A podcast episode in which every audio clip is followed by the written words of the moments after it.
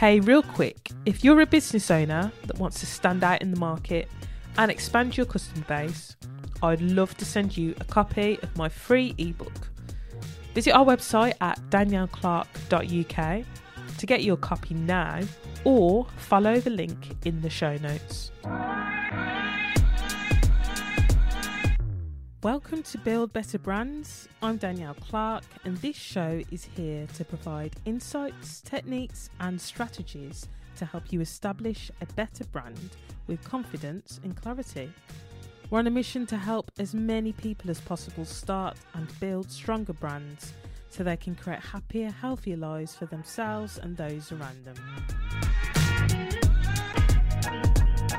Welcome to another episode of Build Better Brands. Today I am joined by Matt Fiddes. He's got the world's biggest brand in his sector um, with a martial arts business valued at 120 million. Um, he's been featured on Rich House Poor House and was actually Michael Jackson's best friend for, for many, many years. And he knows all about how to build a brand, which is why he's here on the show today to talk to me about brand building. So, welcome to the show, Matt.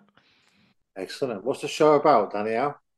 Brand building. That's why it's called Better Brands. Thanks for having me. I know I've been trying to make this happen for a while, so happy to finally we got it to work. Yeah, likewise. Thank you so much for coming on. Um, Subject. Yeah, so I I didn't know anything about you. I'll be totally honest until I came along to um the the event with Rob and Jessen where we were talking about um multiple streams of business income and brand building and personal branding and I heard about your story. And then I did some digging um after I met you and got a selfie and all that sort of stuff. and I found a TV clip of you featured on Rich House Poor House and also on This Morning. And the This Morning clip, for anyone that's not in the UK, This Morning is a breakfast show basically that's that's aired um, on you know Monday to Friday on TV. And you were talking about um, how you actually discovered your talent for self defense because you've been bullied at school. So I just want to talk about that really and how something quite traumatic of, of being bullied at school has has taken you to where you are now. Yeah. Well, that TV show, I think that's the one where I met the bully, wasn't it? On, yeah, yeah, it was. Yeah, I've been on there many times, and and um, yeah, the bully, the bullying was quite hard on me. I, I was only young, like five till seven or something, but that particular bully, he gets he gets to blame for it all the time because he was the first one, but he was the famous one because he triggered. If it wasn't for him, my friend that sat next to me wouldn't say, "Hey, go and do martial arts so you can defend yourself," and I wouldn't be where I am now. Mm. So everyone thought I was going to knock him out on TV or something.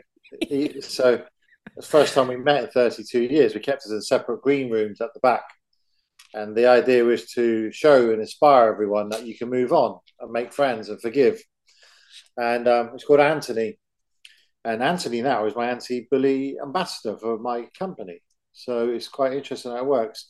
But yeah, it inspired me. I think everybody's built something that's gone big I've had painful childhoods. Most of my entrepreneur friends were teased at school or bullied or had some kind of trigger point. So for me, the bullying was the thing, and then not being good at school, being underconfident, wanting to achieve more, and being told you're no good at anything.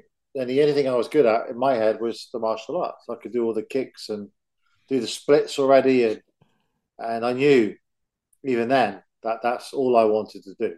Somehow there was no way anyone's earned any money from it back then, but just knew.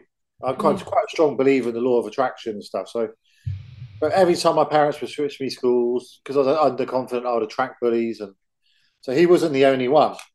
And I think bullying stays with you forever, Daniel. Even now, I get bullied every day. I get trolled on the internet. I get haters, and people gossip about me. It's just something you have to learn to live with. It's part of life. Jealousy and yeah. And the more successful you get, the more bullies you get. And it's just knowing that they're not really the haters, they're your lovers, really. Yeah. Okay. I think it's amazing that you turn that around, that that you took something that was obviously impacting. You know, as it, it, when things happen to you as a child, they, they stay with you. And I think if you look at there's two ways you're going to go. You're either going to let it destroy you or you're going to take it and, and build something. And you've clearly done that. And mm. I've been looking at the work you've been doing around anti bullying as well now, these anti bullying campaigns that you've been involved in. There was a recent launch of the Noble campaign.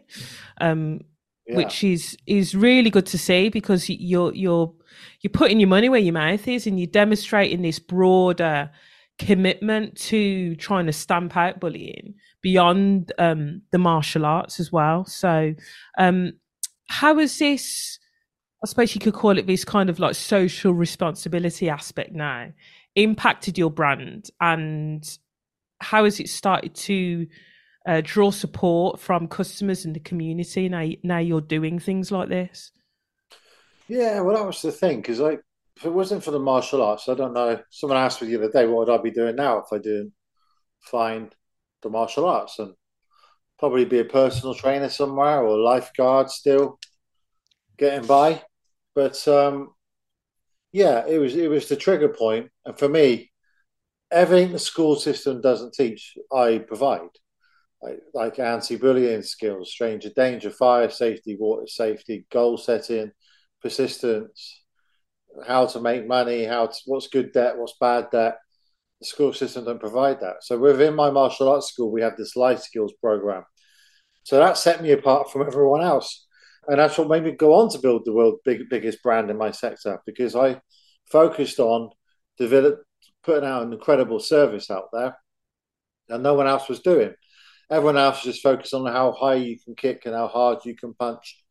When I was focusing on what can I do for your child, your child's being bullied. I've been there. Let's make him more confident, recognize the bullies, not get in a fight and get away from it. And I've attracted, been the go to person for, for my organization has for people with bullied kids and ADHD and autism and and uh, yeah, it's great and giving back. And that Noble campaign, it's been huge for me. I mean, I um, collaborated with Jermaine Jackson, Michael Jackson's brother, older brother. We toured the UK, went to schools, it was non-martial arts related. It was just I talk about my success and my experience, and he would talk about oh he had a rough time, the young days before Jackson Five, and then we we that went huge. But yeah, the anti-bullying thing I'll always be passionate about because if it wasn't for that, I wouldn't be where I am now. Yeah, yeah. The public, the public really like it because I I got no qualifications. I didn't got didn't do well at school till I failed everything, which I'm not mm. proud of. It just wasn't for me. But at the same time, it shows people they can be whatever they want to be, long as they, long as they study the greatest to make themselves better and believe in themselves, then you're going to be okay, you know. And so I give back a lot, and the more I give back, the more I receive. And you've got to lead by example. There's too many fake it till they make it people in this industry, Danielle, who saying they got a brand and they haven't. They got a logo. Big difference. Yeah. Oh, yeah. I mean, I hear that all the time. I've got a brand. No, you haven't. You got a logo. Yeah.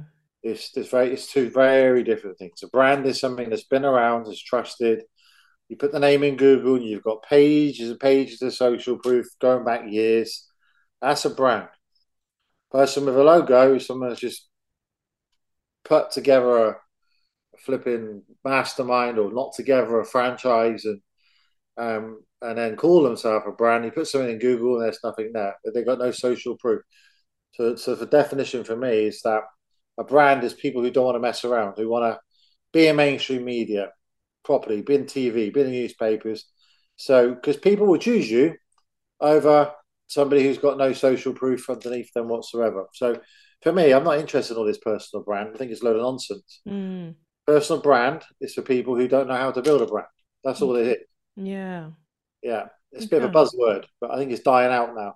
It's going. Yeah. Mm, okay. Who wants a personal brand when you can have a real brand? With me, I just have to post on Instagram the right way, and it will end up in the tabloids and get me on TV the next day. That's mm. brand power. Mm. You know, personal brand is like, oh, trying to get followers, trying to get followers, and it's not the way it works. It's uh, it's a concept that um, people don't know how to transition into and to, into building a brand. Okay. And uh, that's what I'm real passionate about because it drives me crazy. I see all these people just trying to Well, you're doing it the right way, right? You know how it works with brand building, but a lot of people think they can just use their social medias only and build out a podcast or a membership site or business. And you can to an extent, but you're never going to be anything much. You're not going to be a Joe Rogan or uh, no or more. There's got to be. I say to people, there's got to be. There's got to be some substance behind what why you're doing it. There's got to be a genuine reason beyond money that is driving you because otherwise it's just tactics and you're just doing it for all these people that I see on social media that are like, you know, get six figures in 30 days and and you know, oh. all that sort of stuff. It's like, well, what is it that you're actually it's just stuff. What is it that you you're trying to change in the world? What is it you actually want to do? And they've never done it themselves, Danny. This is the strange thing. And it really gets on my nerves because it's like even in my niche in the martial arts, you would think that people would do their due diligence before they buy, but they don't. So mm. there's a mm. guy out there selling franchises. He's never made it. He's I know he's never made it in the martial arts world, but he's got the big building. He has the mastermind one, two, three, four, and and he's portrays it with a nice car. And people think, oh, he's making a lot of money. Mm. Ask them for their flipping bank accounts. Ask them for their profit and loss for the last five years that before you go and buy into someone's brand or buy a mastermind or buy a course, go and ask them for some social proof. Yeah. What have they done? But people yeah. don't. No, they don't. They just part with their money. They just think Lamborghini. Okay, that's fine. You know, big building, big dojo. Oh, must be must have thousands of members. Must be making a lot of money.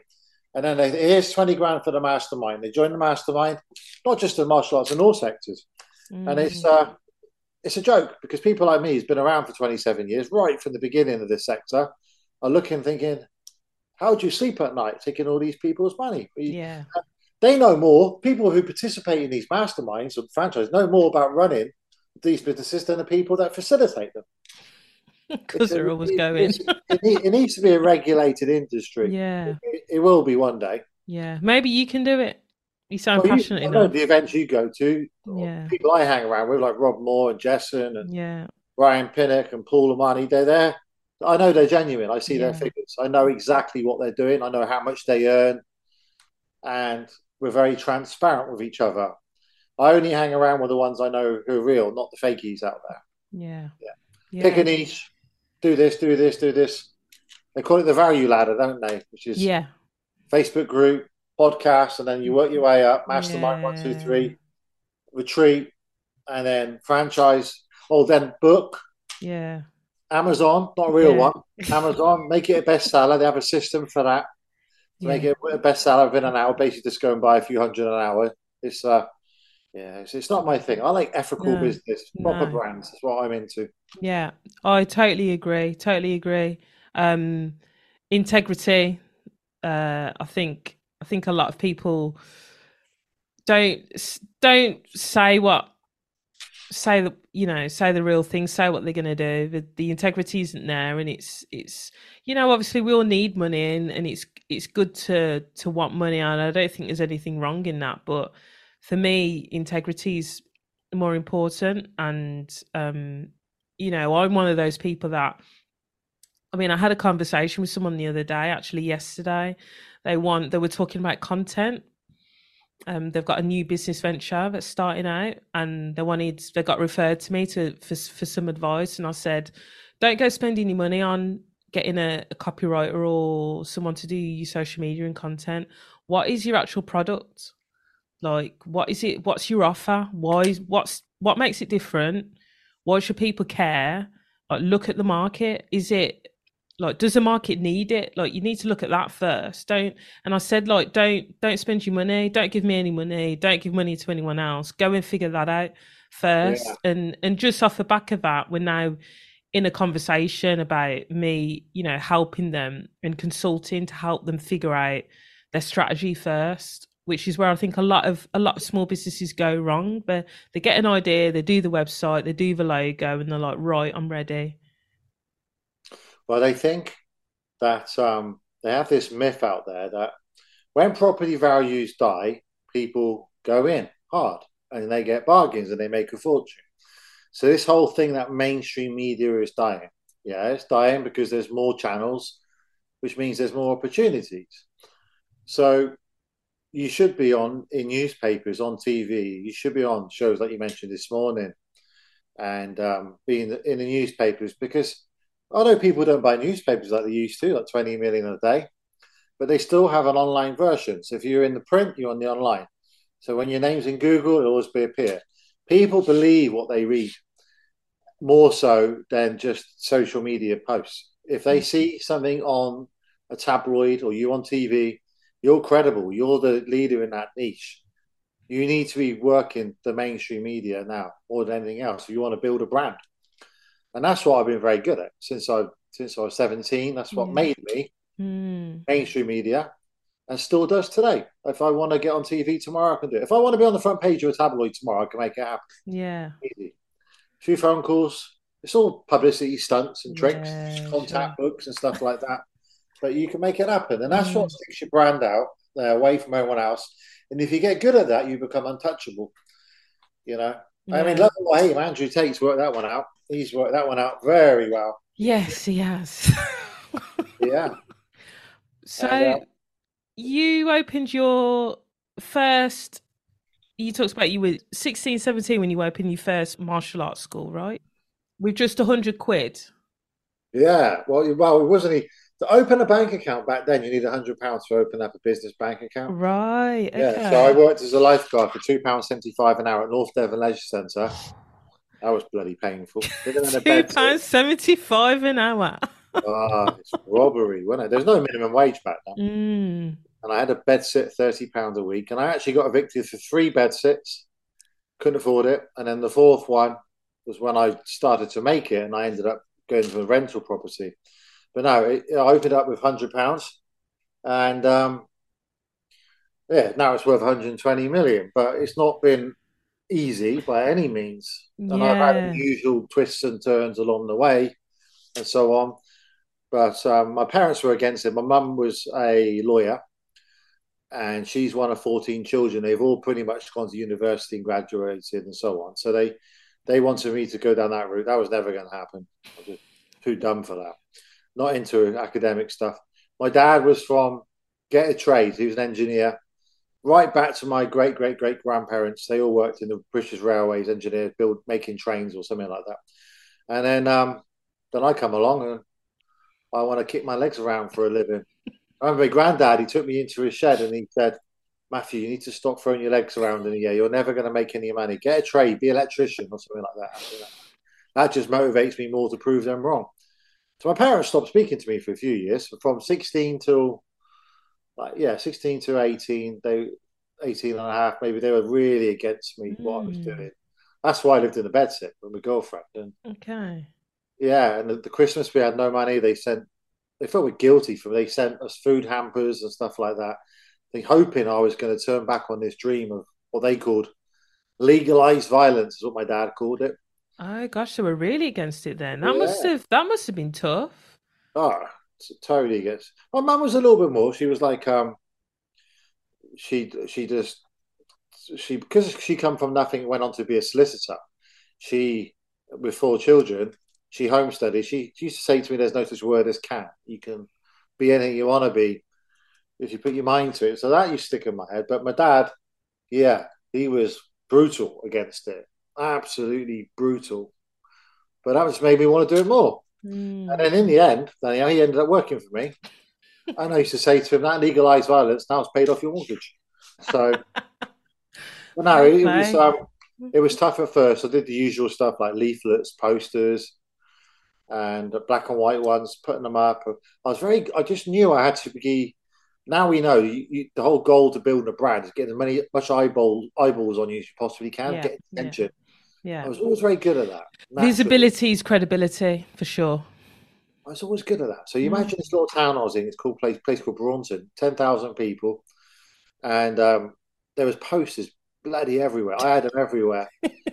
I just knew, and I didn't just do A4 posters. I did A3 and they were everywhere. And then the other karate guys were taking them down. Then I'll be up the next day. I was delivering leaflets from five in the morning to eleven at night in all weathers.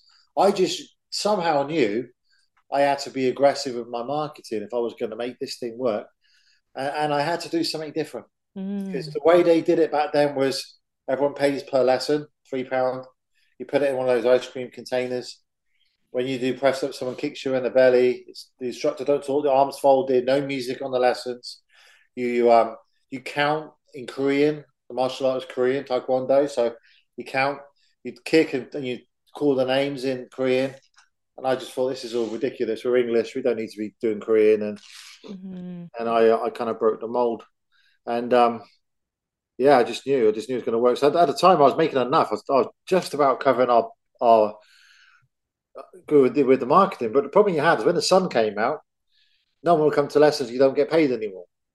That was the issue because they're paying per class, and so I had enough just to support the final bed sit I was in. The other three we lost due to me trying to survive as a lifeguard. And um, what happened then is um, one of my friends come back from America and he said, Matt, you wouldn't believe what's going on in the States because they're always like 20 years ahead of us, especially back then because we never had the internet. And he said, there's martial arts multi-millionaires everywhere. And we, we're quite passionate. We're old school. So we're like, oh, we don't want to cut our standards for money. And I remember calling him. He pays me. This was 97, 96. No way, pages. I remember those. So he pays me. He said, Matt, urgent, call me. And I remember going from my bed bedsit to the red phone box opposite, ringing him. And I, he said his name's Lee. I said, Lee, what's up? He goes, I just come back from the States. You wouldn't believe what's going on. You need to get out there. There's a conference for martial arts business. And they're all multi-millionaire, over a thousand people. It's in San Francisco. So I believed in him. I knew him for a long time, trained with him, worked for him.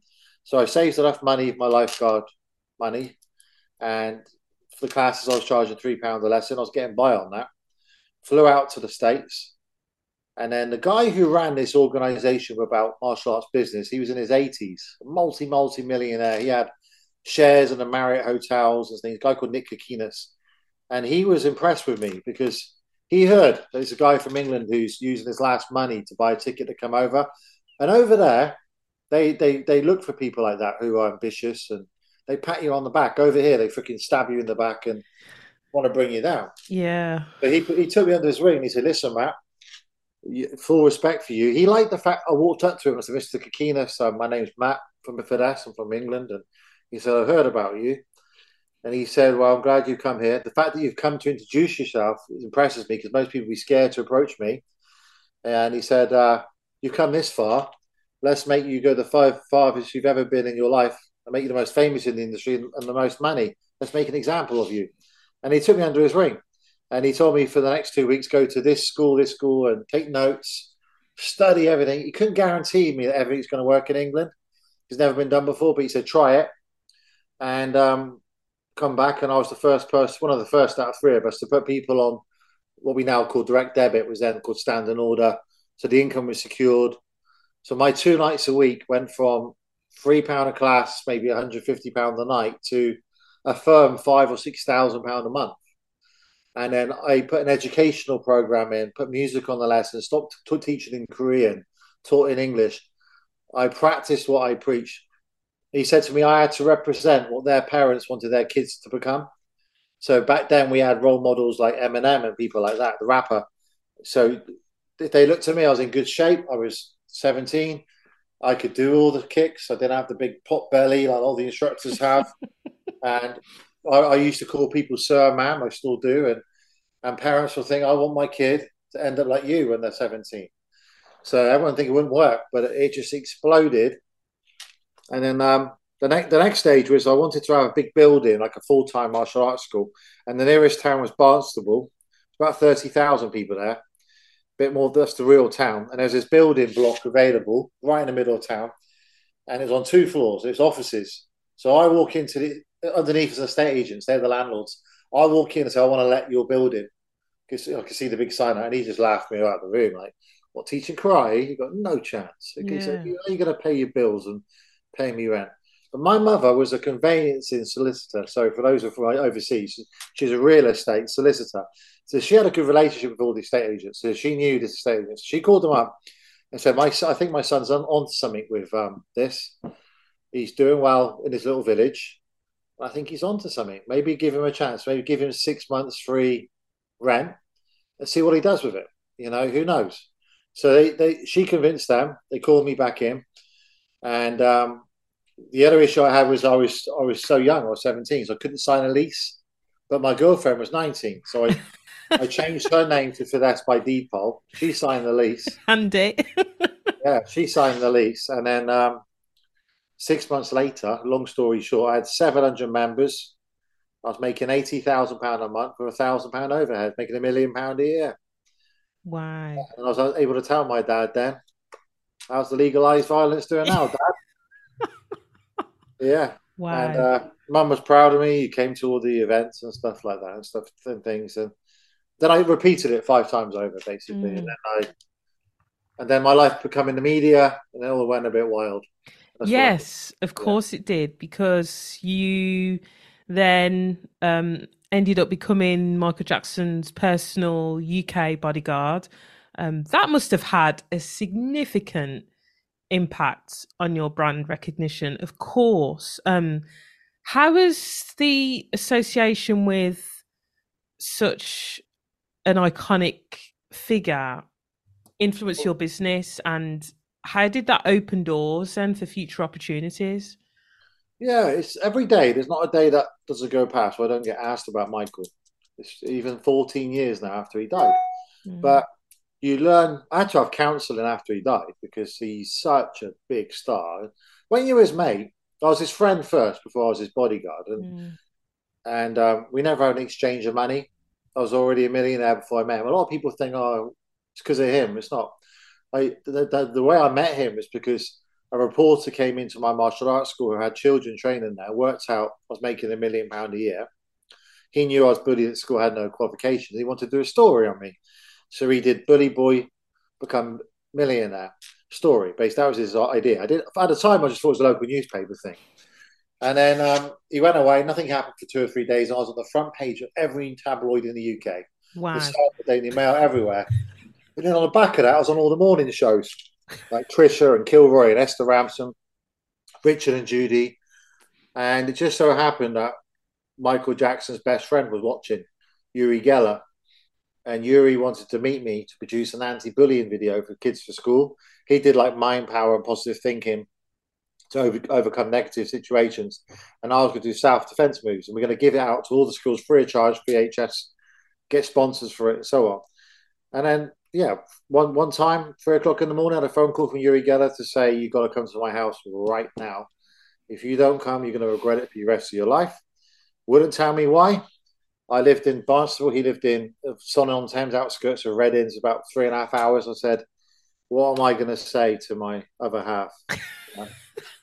Three o'clock in the morning. I've got to go, love. Can't tell you where I'm going. Yeah. Anyway, we I had a bit of an argument with her, and he, I got in the car. I drove up to his house, and he's got this incredible, like a replica of the White House outside of um, it's next to George Clooney's house in um, Sonning, and the gates opened up, and there was nothing unusual, just like a normal time. I'd go and see Uri, and yeah, I get inside his house, and um, this guy comes up to me and he says, uh, he bows to me because he's he was already I didn't know this, but he's already black belt. He said, "I am Master Fiddes." That's what they call me in martial arts. My name's Michael Jackson. I'm pleased to meet you. I'm thinking, oh, you are. What the heck are you doing here? I thought it was one of those prank shows at first. Someone's going to come out with a camera. yeah, yeah, because a lot of that going on back then. Mm. I, I, thought it was um, Uri Geller stitched me up with a prank show, and then I thought, this, this is the real deal. This is this is real, you know. And it turned out Michael was best man at his wedding and they're close friends, and we got on really well. And he wanted to meet me. He wanted to meet me because um, I think Uri wanted to put somebody who's already successful in his life because his circle of friends are very small, and he was a black belt. So the Jackson Five were all made to train the martial arts by their dad, Joseph Jackson, because of their fame. Mm-hmm. And he wanted to go to secondary black belt. So he saw me as a way of getting there. And also in the back of his mind, I think he kind of thought, well, Matt's already a millionaire. He doesn't need anything from me.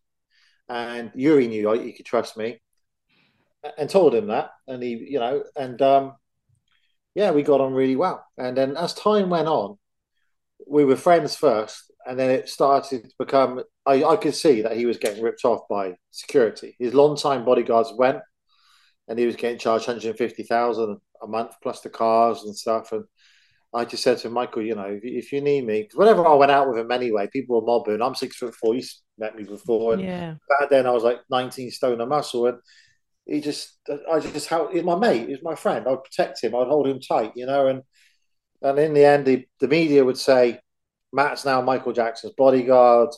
Michael thought he was hilarious because I wasn't being paid and, and stuff. I didn't care. He was just my buddy and I wanted to help him. And then over time, I just said, listen, I whatever, well, just give me a call whenever you need me. America or around the world, it's not just the UK, it's everywhere. And um, I'll be there, you know, we're for you. And, and he really took advantage of that. So, and not just him, it's my brother in law and um, members of my family. And so, yeah, he's my friend. So it's because we had this like um, reciprocal relationship where I would help him out, he'd help me out. And he was a huge, yeah, opening doors. There's no, I, I don't lie about it, Danny. I, there's no way I'd be where I am now if it wasn't for him Mm. and Uri Geller too, because the kind of people I was hanging around with at that age, I was 18, hanging around with the biggest stars, all billionaire people, Mohammed Al Fayed, and going for dinners with them. And, but the, the downside to it is no one really could relate to me. I mean, you try telling your friends what you did at the weekend, you know. What did you do, Matt? Oh, I hanged out with Britney Spears and Muhammad Al Fayed, Daryl Hannah, David Blaine, Michael Jackson. You get, they think you're crazy. Yeah. So it wasn't until I started being seen in public with Michael that people thought it was a lookalike and stuff. yeah, it was. Wow. Uh, yeah, but yeah, it, it did. It even now it, it opens doors, and I learned so much of him about branding. It was his idea for me to franchise. It was he made me do it. Okay. I had five schools. I said I can't get any bigger. He said, "Sure, you can." Mm. I said, "Well, how?" Because the next town is forty-five miles away. And he said, "Well, if I can sell an, an album all around the world and be the biggest selling through Thriller, then from a poor town in Gary, Indiana, with all the racism and everything else he had published, you can you can figure this out." He said, "It's called franchising." And I said, I immediately said to Michael, "No one's ever done this before, martial arts." And he said, "That's exactly why you've got to go and do it. You've got to be a pioneer, not a follower." And that's what he believed in. Be a pioneer always. Don't be a follower Mm. and he wrote down on a napkin all the things I had to do marketing, media, manipulation, ultimate, everything's automated, everything's um, manualized, and then brand create this MF Matt Fiddes brand, get on TV. And he was happy to give me a leg up with that anyway.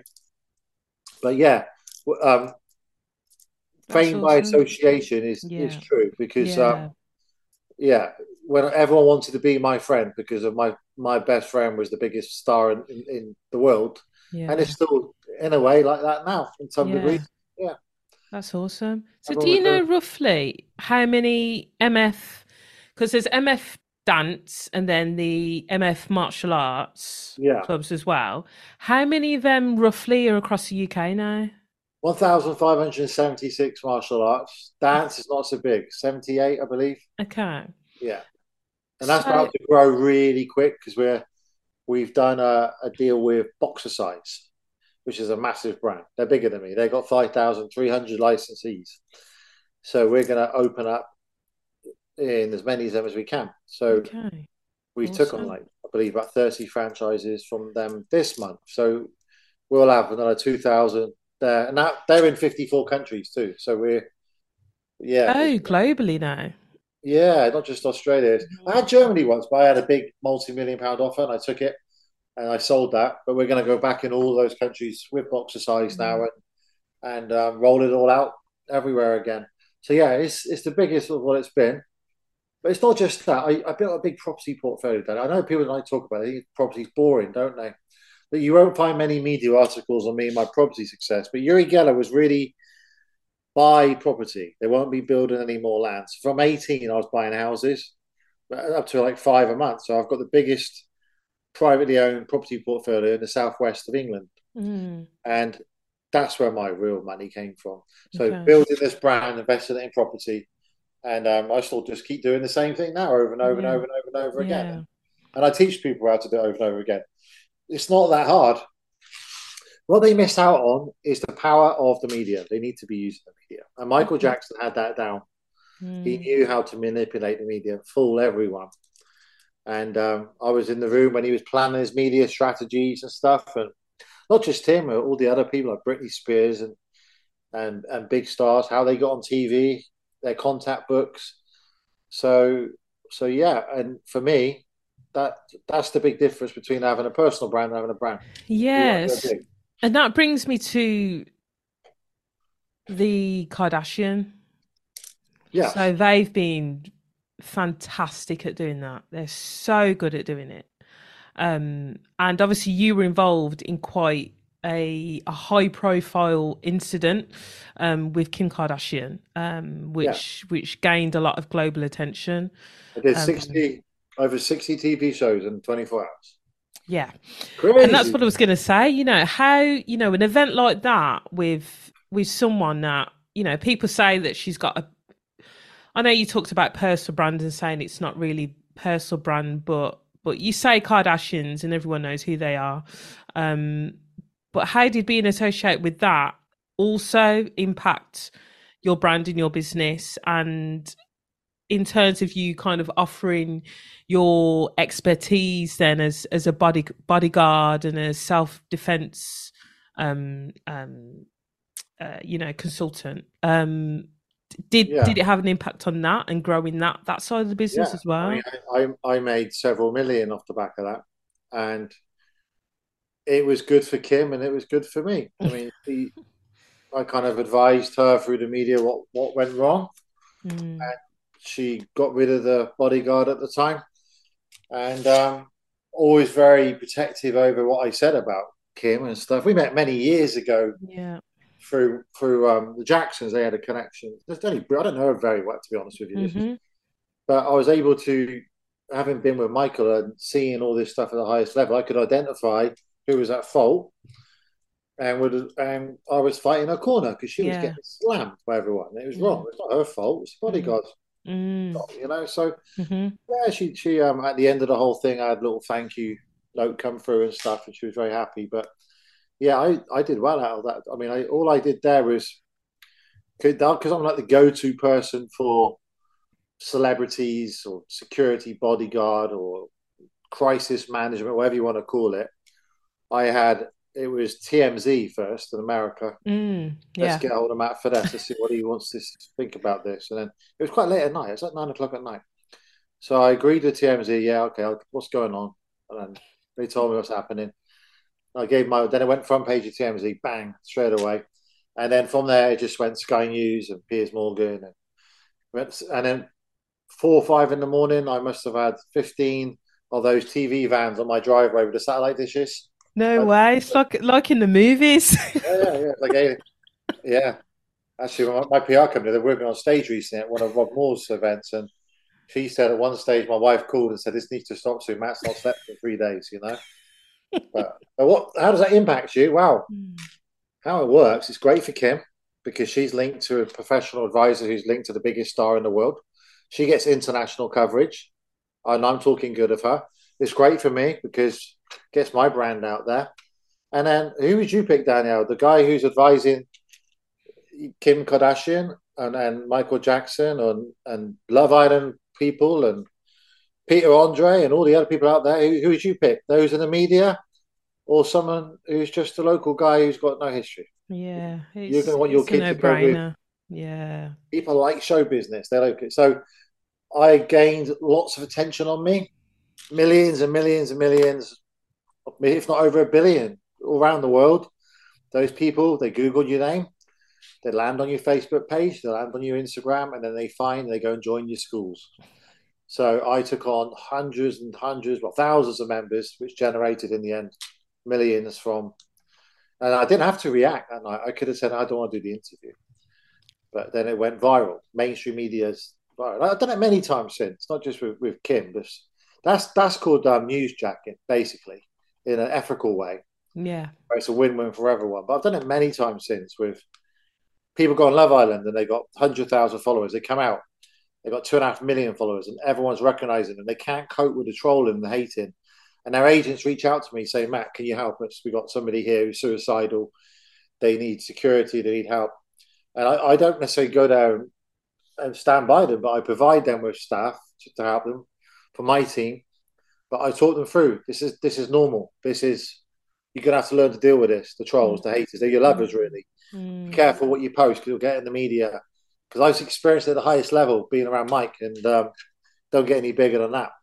Mm. So they, they like the fact too they link to me because they get UK coverage, but they also get coverage in America and Australia and Japan and everywhere because Michael Jackson was so international. So it's a win-win for everyone.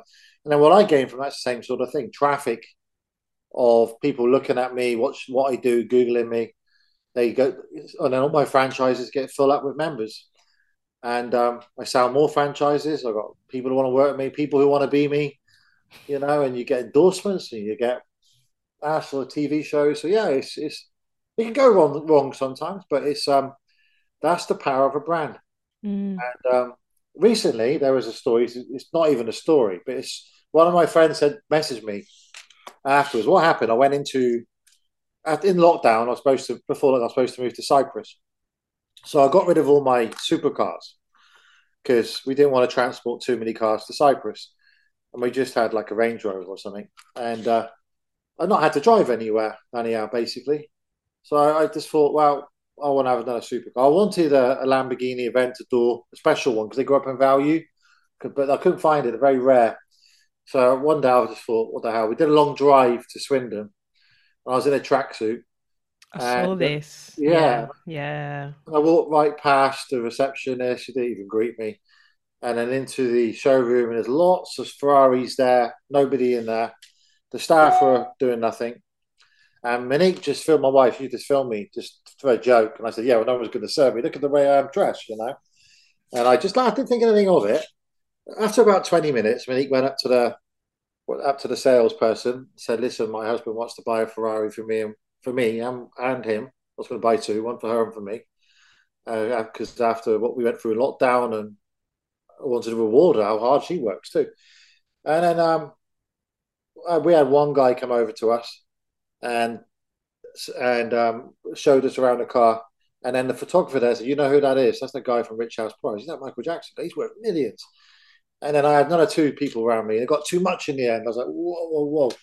So I, I left it. I went into the guy's office and I said to him, um, "I want this Ferrari in this color. We didn't have the color I wanted, and I want. I'm thinking about having another one for my wife. So I'll email you." I walked out of there. It's on a Saturday afternoon. I did an event on a Sunday, and on the Monday morning, I was promoting my membership site, mf.club.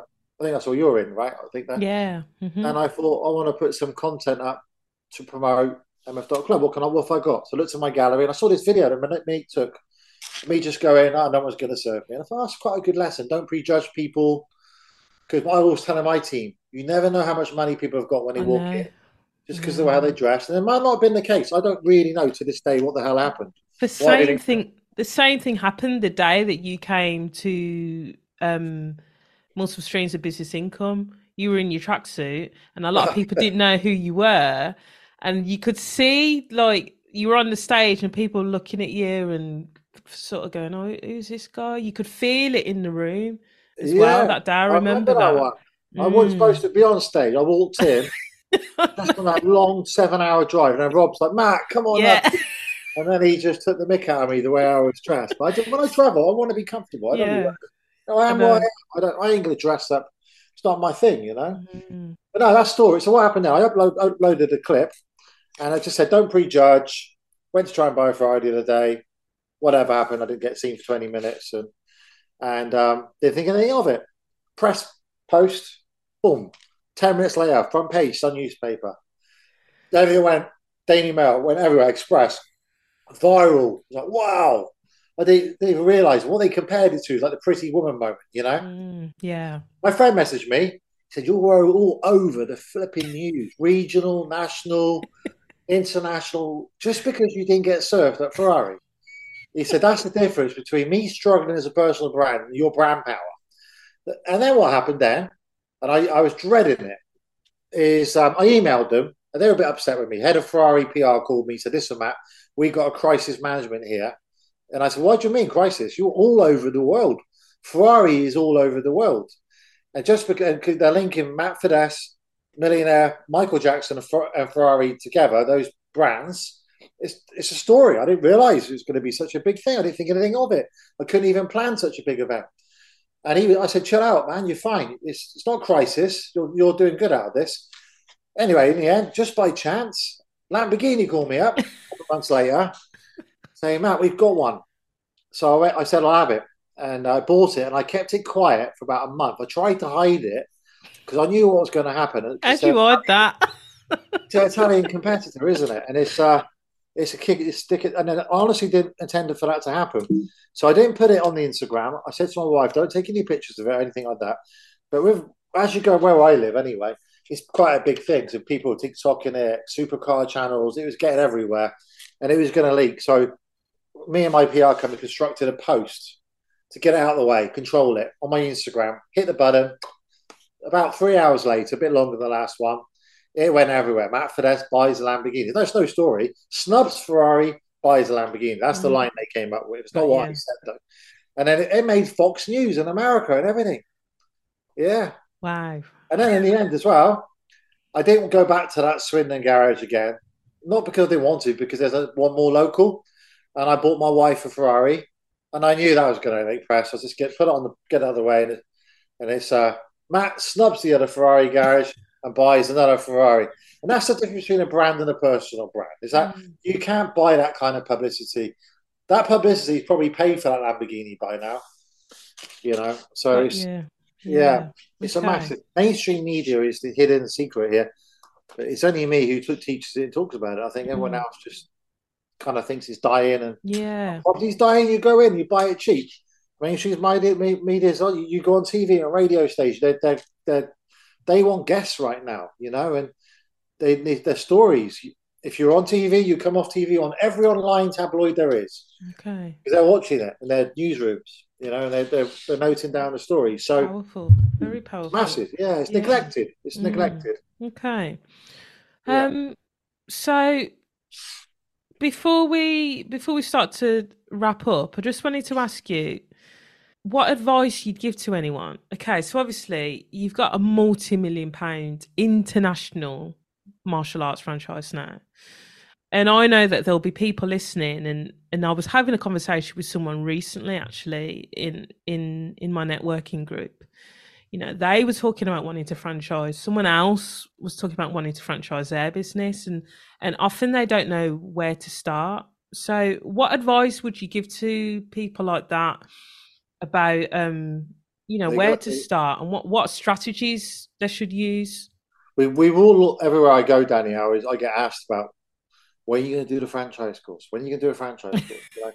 Because that's that's what I'm known. Because I've done a franchise dance, martial arts, property, HMOs, bird tables. I franchise pretty much everything. So bird tables. Yeah, yeah, they're good. The so I'm listening. They go out and they're um with the um birds of prey to keep away pigeons and stuff. Ah. Uh, yeah, yeah. So the company's done that. So, so it like, stops pigeons. Yeah, I so need one of them in my garden. if you go to yeah, they're terrified of them. So if you go to like train stations like um, Paddington, for instance, you'll find mm. somebody with a Harris hawk there, mm. and they, they let it fly around and it chases off the pigeons out of the. You know, and they get trapped and stuff. Wow. So okay, that's quite a big business. That one, dog walking, so everything. So I, I believe, like I said earlier on, you got to do things ethically. So uh, uh, get yourself, if your business is already making money, got at least three to five years of profitable accounts, a pilot, then it makes sense to take that business and do it over and over and over and over and over again. What people look for, they go wrong in business, they look for the next shiny object all the time. Next shiny object, next shiny object. So you need that that pilot first. Once you've got that, then you can take that and you can manualize everything and so whenever you go to a, a, the place, everyone speaks the same language, you know, the same scripts, the same services there. Like if you go to any of my schools, it's the same curriculum, same class concept, the way they're greeted is all the same. And they're all wearing the right branded stuff. And you can scale it now around the world. It's easier than it's ever been now with Zoom and internet and everything else that we have. I've been doing this 27 years, so I don't know any different, you know. And last year we won a lot of awards. We won Entrepreneur of the Year award and and Franchiser of the Year award 2022. So it's it's something I'm really passionate about. I do believe though, if you if you want to make it, you need to you need to have social proof because when people go and buy a franchise off you, there'll there'll be law, lawyers involved because it's a quite a big agreement. It's forty pages long, and they will they will ask you for um, your bank. They should ask you anyway if your profit and loss accounts for the last five years, and also they will Google you and you, they want to see that you've been. They look good if you're in a Daily Mail and you're in there. You've been on GB News. You've been on this TV show, so you've got social proof. They make your life a lot easier to sell franchises and scale. So, so have a successful pilot. Get everything scripted. You, you're gonna have to go on a course to learn all that. I know you are. It's not something you can just make up yourself, and we will launch that at some stage, and then get in the media and get that done. I've just launched that. We've got a first online three day event one in September where we, me and my PR company, are taking people through a three day masterclass on how, because people spend five to six thousand pounds on these PR companies, they don't do nothing for you, how they can leverage mainstream media to build a brand and or to make their podcast stand out from everyone else's. So me and my um my my media girl Becky, she wrote the course along with me so they get access to my contact book and her. We spent three days intensive with people on a Zoom, like a masterclass, so people can access any because the principles work wherever you are in the world, so they can go out there and smash it. And um, it did really well. The last event we did with Rob, the Money Moneymaker Summit, we, we did uh, we got eleven on it. One with Jessam James, we had seventeen on it, and it's not until September. So there, there's a big market out there. There's no one else teaching this stuff. No. It's all personal brand, social media. Yeah, what happens if you get deplatformed for Facebook or Instagram? You're screwed. Yeah, you need a very to be good known. point. You need to be out there. People need to be contacting you, not you going after them. So I get approached every day, podcasts, interviews, TV. I'm not asking them because I've got a brand now. I'm the go-to person for whatever subject it may be, and that's that's where people need to position themselves. I think that's the best advice I've just been teaching that the weekend before last in Peterborough, Rob Moore's Moneymaker Summit. Mm. I did a whole three hours on that concept. Mainstream media is dying, take advantage of it. That's my advice to people. Thank you. Thank you so much. That's flown by. Um, and yeah. Can't do short form content with me. It don't work, I did one podcast. It's like three hours flipping long. I don't know if anyone listens to it.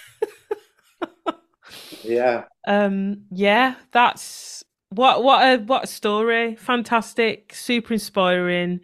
Um, yeah, loved it. And thank you so much for joining me today. And I'm sure everyone listening is going to take lots, lots of nuggets, lots of inspiration, lots of advice there. So appreciate your time. With, I like to give back, Danielle, with like, mm-hmm. um, I'm very passionate about how helping entrepreneurs get real advice and not the there's so many fake gurus out there, and they're ripping people off.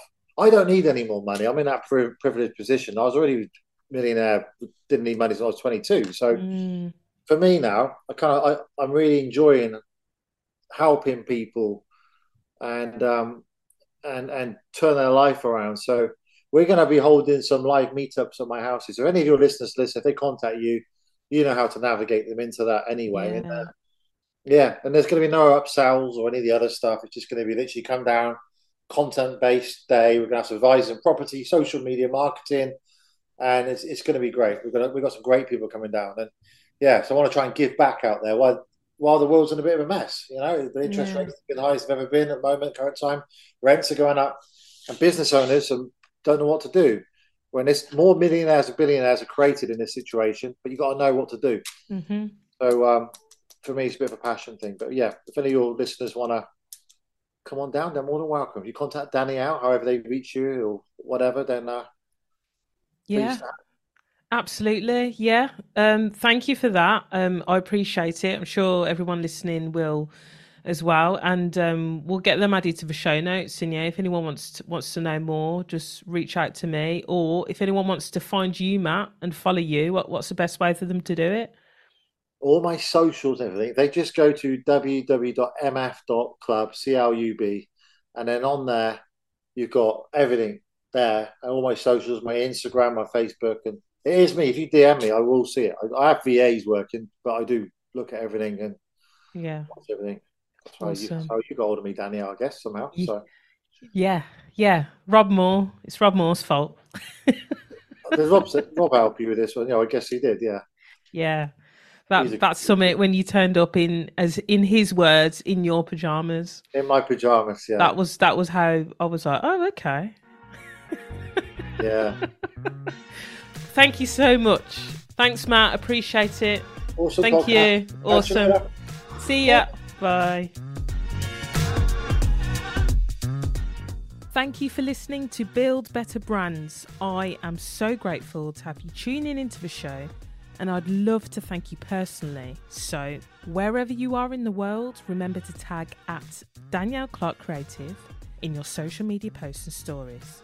Let us know when you're listening. We want to know what you've enjoyed about the show and give you a shout out. And if you would like to help more people like you discover the show, please subscribe and leave us a review on iTunes. It's going to help us rank higher and reach more listeners. It's also a great way for us to help you with the problems your brand might be facing. Suggest a topic in your review, and we might feature it and you in one of our episodes. Thanks again for listening. See you next time.